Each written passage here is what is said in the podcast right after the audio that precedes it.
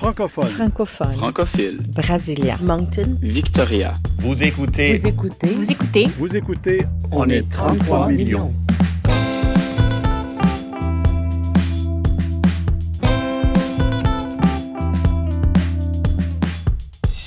Je m'appelle Alexandra Diaz, je suis née au Chili, je vis au Québec, je suis animatrice, maman, auteure et surtout, je suis une amoureuse de la langue française. Aujourd'hui, on parle avec des gens qui ont la francophonie à cœur et qui s'engagent pour faire une différence dans leur milieu. Noah Rondeau, président du Conseil jeunesse francophone de la Colombie-Britannique. Je vis à Victoria en CB et j'ai 24 ans. Je vous rejoins aujourd'hui de Victoria, d'une journée très ensoleillée, mais un peu froide. Denise Damasco, présidente de la Fédération brésilienne des professeurs de français. Je suis à Brasilia, capitale du Brésil. Il fait beau, il fait chaud, et le ciel est bleu. Et Céleste Godin, animatrice, écrivaine et militante originaire de Halifax. Je suis à Moncton maintenant, au Nouveau-Brunswick. Et la raison pour laquelle je suis déménagée à Moncton, c'était pour faire partie d'une communauté plus tangiblement francophone.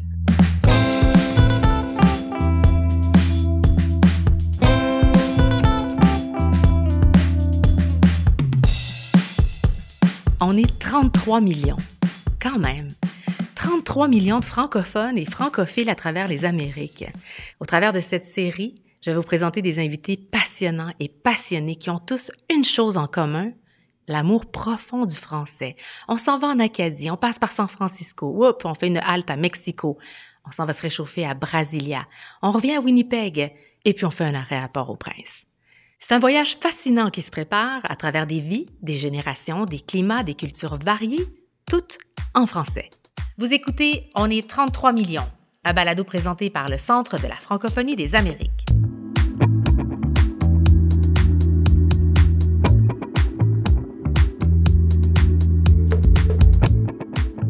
Qu'est-ce qui vous pousse individuellement chacun à vous engager pour la défense de la langue française? Il est où votre moteur?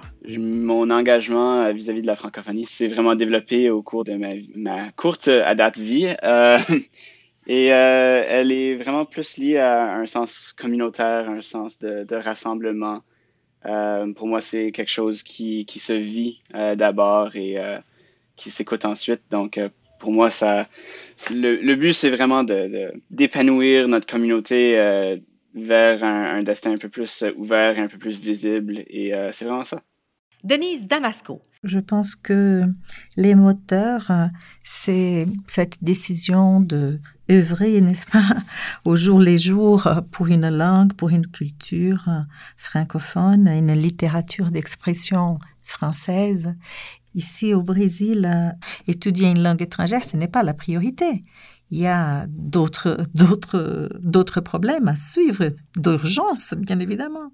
Et puis ça, pour moi, à cette époque-là, quand je suis sortie de la salle des classes, j'étais devant les étudiants et j'ai eu l'occasion d'être devant les enseignants qui enseignaient les langues étrangères. Ça a été vraiment un déclic, cette importance de comprendre que quand on a l'occasion d'étudier une autre langue, il y a d'autres cultures, on communique, n'est-ce pas? On va découvrir les cultures du monde. Et dans mon cas, c'était les Français. Céleste Godin. La Nouvelle-Écosse, c'est une province très, très anglophone, dans laquelle j'ai grandi dans un petit îlot de résistance francophone dans ma maison. Et en grandi avec la possibilité de m'engager concrètement dans ma communauté, avec la responsabilité qui vient avec ces engagements-là, ça nous engage concrètement dans le travail sur le terrain. Donc, plusieurs années après que j'étais plus une adolescente, je me suis retrouvée au Centre de la francophonie des Amériques où un des projets qui était en développement à l'époque, c'était une bibliothèque numérique.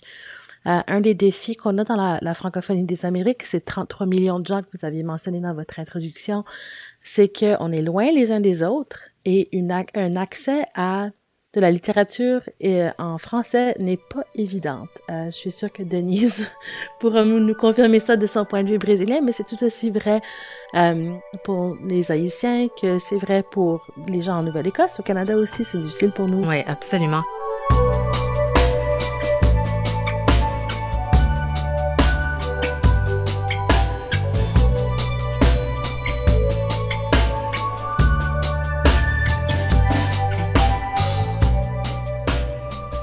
votre engagement à tous les trois est concret sur le plan personnel, mais concret dans vos activités. Noah, j'aimerais que vous me parliez de ce programme Connect que vous avez mis sur pied parce qu'il y a une possibilité de partenariat et d'engagement pour les jeunes, de faire vraiment une différence. Est-ce que vous pouvez nous le décrire?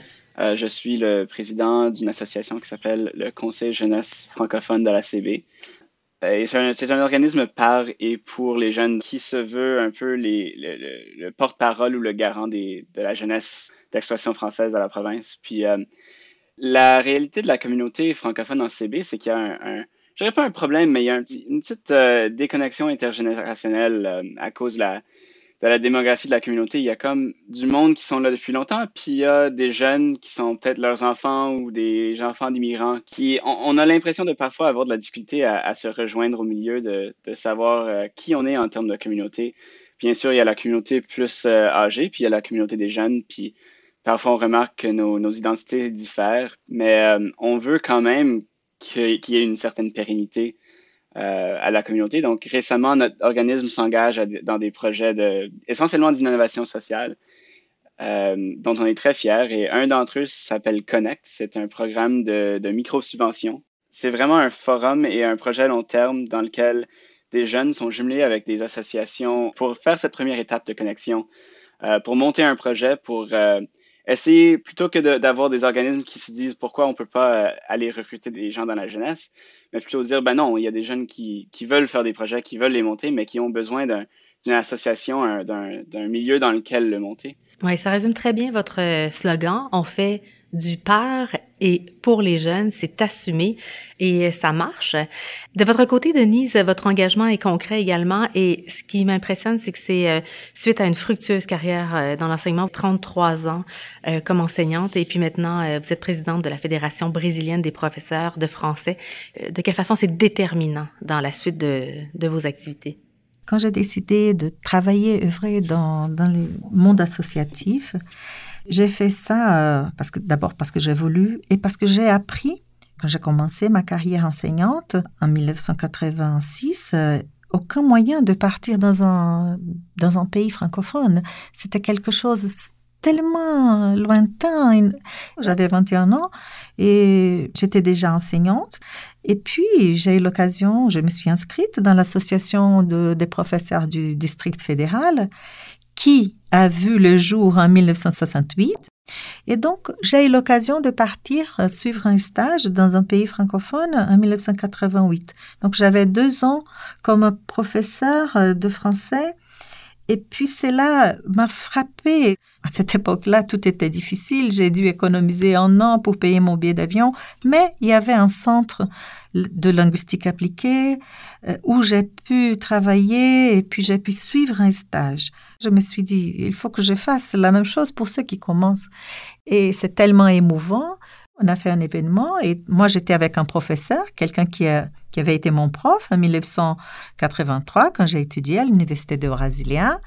Il y avait moi sur la photo. À côté de moi, il y avait un étudiant à moi qui est devenu professeur. Actuellement, ça fait 20 ans qu'il est prof. Et à côté de lui, il y avait déjà une enseignante à lui qui étudie et qui étudiait à l'époque la licence à l'université. Il y a des générations de professeurs qui se suivent, les générations qui sont là. C'est là. Mon moteur, c'est ça. Est-ce que vous vous rappelez de votre premier contact avec le français qui vous a vraiment séduit? Est-ce que c'était un film? Est-ce qu'il y avait une musique? Moi, je trouvais que c'était la musique. Parce que la musique, c'est la contemplation. Et puis, on s'en va dans d'autres univers. Et c'était la musique. Là, je vous assure que la musique pour nous et pour moi, j'étais petite. Et c'était la façon de parler. Moi, je me souviens très bien de ça. Est-ce que vous faites référence à la musicalité du français? Vous vous rappelez de... Oui, à la musicalité et à des chansons françaises, n'est-ce pas? À cette époque-là, je me souviens, on chantait parole, n'est-ce pas? Il y avait l'image d'Alain Delon au cinéma et puis il chantait. Il était très difficile de pouvoir comprendre les paroles. On chantait n'importe comment. Et puis, moi, je me souviens de cela. Et même dans la salle de classe, les enseignants, nos professeurs, on apprenait à partir des chansons. Même si c'était pour conjuguer les verbes à l'imparfait, on était là, on chantait, n'est-ce pas? Et si tu n'existes pas, on conjuguait les verbes à l'imparfait tout le temps. Mais c'était... Par l'émotion, oui, donc. C'était fantastique, à travers la chanson.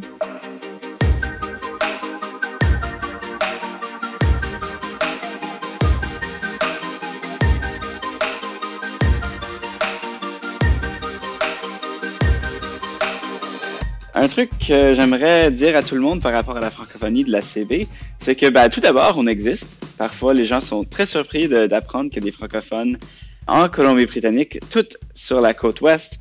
On est un peu partout dans la province, donc de Victoria à Kamloops, à Kelowna, à Prince-George, à Vancouver, et on en fait une communauté relativement forte et vibrante. Et malgré qu'on est tous éparpillés, on fait de notre mieux pour se rassembler et se voir autant que possible.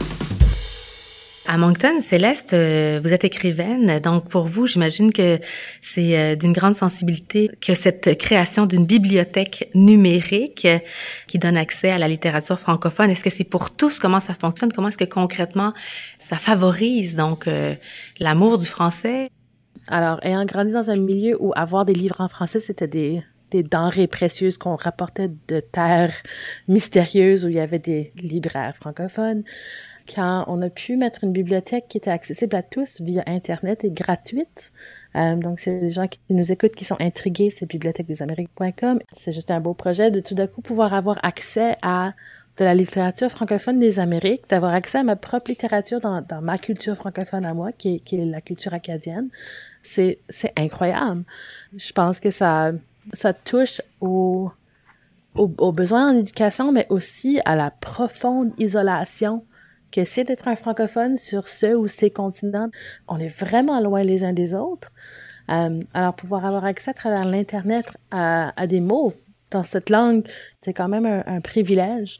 Parce que si on grandit dans une famille où il y a un parent francophone ou deux parents francophones, ou chez nous, une des réalités en Nouvelle-Écosse, c'est que tu peux avoir aucun parent francophone, mais si tes grands-parents étaient francophones, mais que la langue s'est perdue d'une génération à l'autre. Dans ce cas-là, on apprend le français à l'école, c'est-à-dire soit tu l'apprends à la maison ou tu parles surtout à l'école. Peu importe, c'est surtout à l'école qu'on vit en français. Le défi qui vient avec ça, c'est que le français devient, dans ta tête, dans ton âme, ça devient une langue d'école. Absolument. Ouais. Je pense qu'il y a différents groupes qui peuvent se référer un peu là-dedans. Donc, il y a les gens qui apprennent le français à l'école. Il y a des gens qui l'apprennent en immersion à l'école aussi. Et il y a ceux qui, tu sais, ont grandi avec à la maison. Ils ont un parent ou deux parents qui sont francophones. Et il y a différentes raisons pour tous ces groupes-là, pour soit apprendre ou maintenir ou garder ou faire fleurir leur français. De un, il y a définitivement un avantage professionnel, tu sais, d'avoir plusieurs langues, mais et je pense que c'est ce qui motive beaucoup des gens qui l'apprennent comme deuxième langue. Mais pour les gens qui, un peu comme moi, ont par exemple un parent francophone, un parent anglophone, un couple exogame comme ça, c'est, pour moi en tout cas, ça a vraiment été, au-delà de la practicalité de la chose, c'était vraiment pour garder un sens de ma culture et de mon identité et d'un peu de permettre à ce côté-là de fleurir dans un environnement qui autrement ne la laisserait pas fleurir dans ce sens. Alors, le grand défi qui vient avec ça, c'est qu'est-ce qui te donne un vrai sentiment d'appartenance en français? Est-ce que tu peux expliquer de la mathématique en français? Probablement, tu as été à l'école en français. Est-ce que tu peux écrire une courte dissertation en français? T'es supposé, t'as été à l'école en français. Mais le vrai défi, c'est est-ce que tu peux raconter une blague en français? Est-ce que tu peux rire en français? Est-ce que tu peux exprimer ta vraie peine en français? Est-ce que tu peux te sentir comme toi-même en français? Et c'est là le défi. Et si on peut arriver à surmonter cet obstacle-là en consommant la culture en français, en participant activement à des associations, en étant un participant à des activités culturelles, si tu peux vraiment te sentir comme toi-même en français, Mais là, tu as accès à appartenir à quelque chose. Denise et moi et Noah, on appartient tous à une francophonie, même si on ne se voit pas, même si on est à des différents bouts d'un énorme continent. On appartient à quelque chose qui est plus grand que notre petit bout chez nous et ses petits problèmes. Et ça, ça vaut tellement la peine.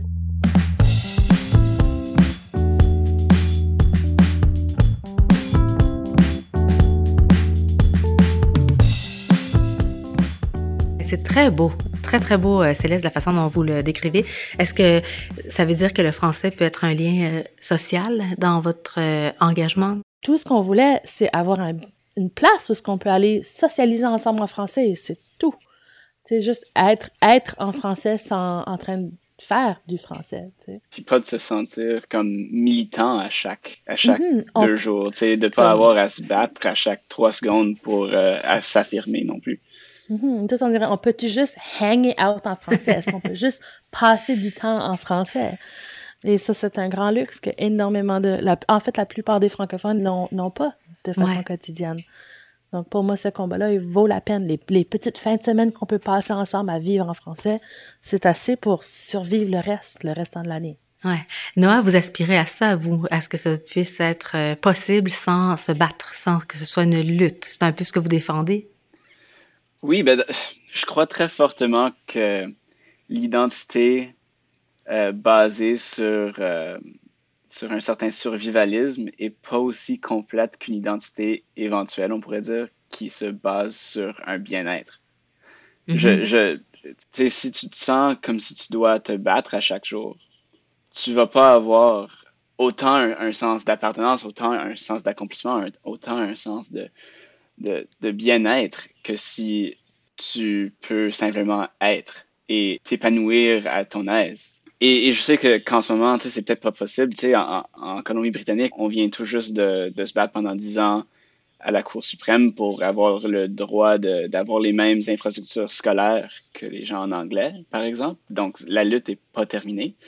Mais ça ne veut pas dire qu'on a besoin d'organiser notre communauté autour de la lutte. Et je pense que ça vaut bien plus la peine de mettre des efforts à construire quelque chose que simplement se concentrer tout le temps sur cette lutte que je dis en guillemets. Non, c'est quand même très important, évidemment, de continuer à lutter, mais je pense que je voudrais bien plus avoir une communauté où tout le monde peut... Que le français soit un bien acquis, ou que leur identité soit sécure sans avoir constamment besoin de se heurter aux forces externes, en tout cas.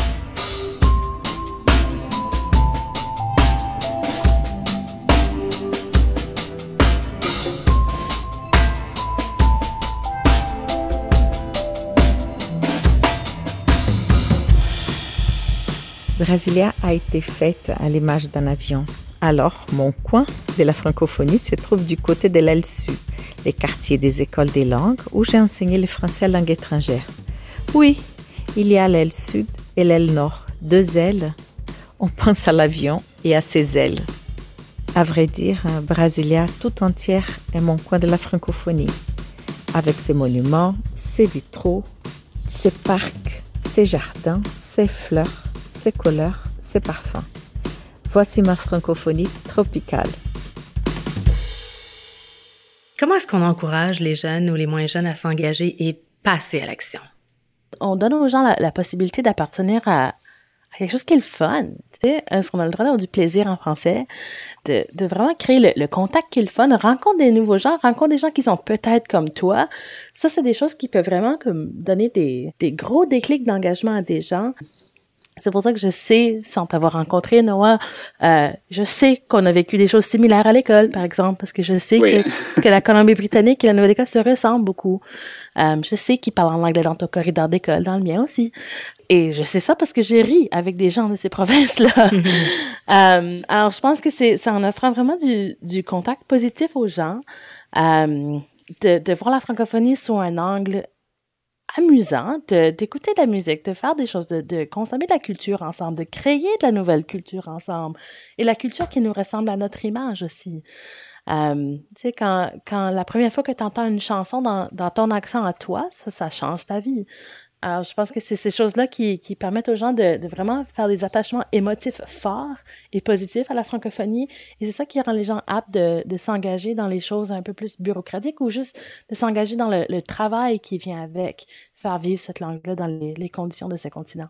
Ça décrit absolument ma situation, mais l'engagement, c'est pas nécessairement de se mettre dans une réunion et de parler pendant 2 heures de ce qu'on va faire puis finir par ne jamais le faire. C'est l'engagement, ça peut être la participation aussi. Tu sais, de dire, OK, je vais aller à cet événement-là puis passer une fin de semaine en français, malgré que je pourrais passer du temps avec mes amis en anglais ou tu sais, faire du sport ou peu importe. C'est quand même une participation et un engagement. Moi, je vois la participation comme le premier pas dans l'engagement. C'est pas un système binaire dans lequel il y a la participation d'un côté puis l'engagement de l'autre.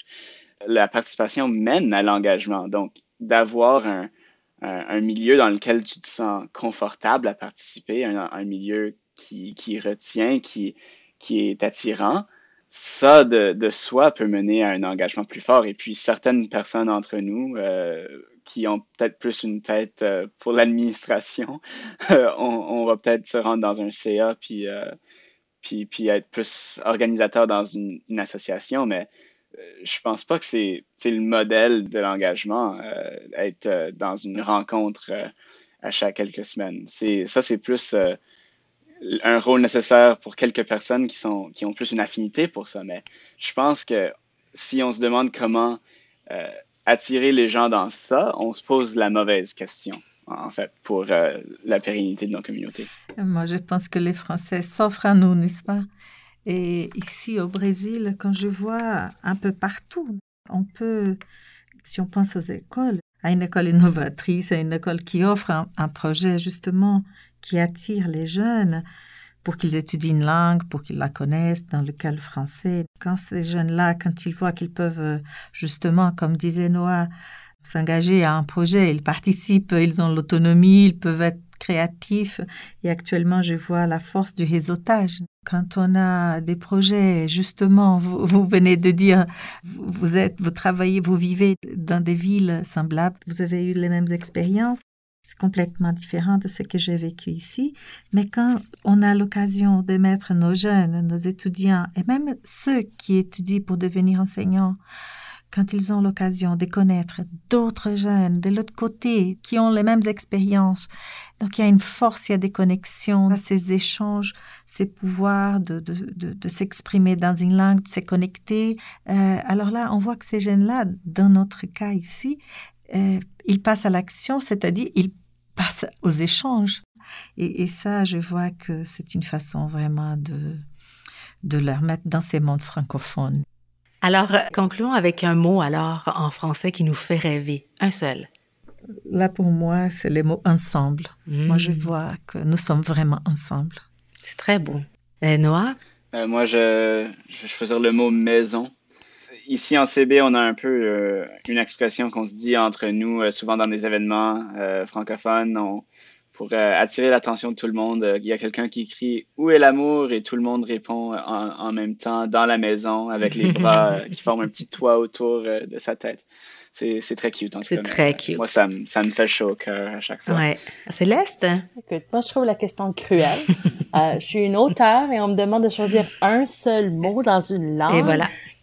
Quelle sorte d'exercice que ça! Mais j'en ai un. J'ai toujours une liste avec moi de mots en français que je trouve jolis. Parce qu'à mesure que je me rappelle que les mots existent, je les note. Question de ne pas les réoublier. Puis le mot dans ma liste que j'ai en ce moment, que je trouve qui est le mieux, c'est peut-être le mot « fracasser ». Ah oui? D'abord, au niveau syllabique, il est comme croustillant. « Fracasser ». Celui-là, il fait ressortir l'accent de la personne qui le dit. Donc, extra bonus. Mais aussi, je pense qu'on est en train présentement de fracasser la vision qu'on avait de la francophonie, une vision plus fermée de la francophonie. Et ça, c'est en train de se faire fracasser par plein de francophones pour faire place à qui on est vraiment et qui on voudrait être. Wow! C'est un grand plaisir de vous parler de Montréal, en passant par la Colombie-Britannique, le Brésil et Moncton. Et au plaisir de surtout vous rencontrer un jour de visu, je l'espère. Merci à vous trois.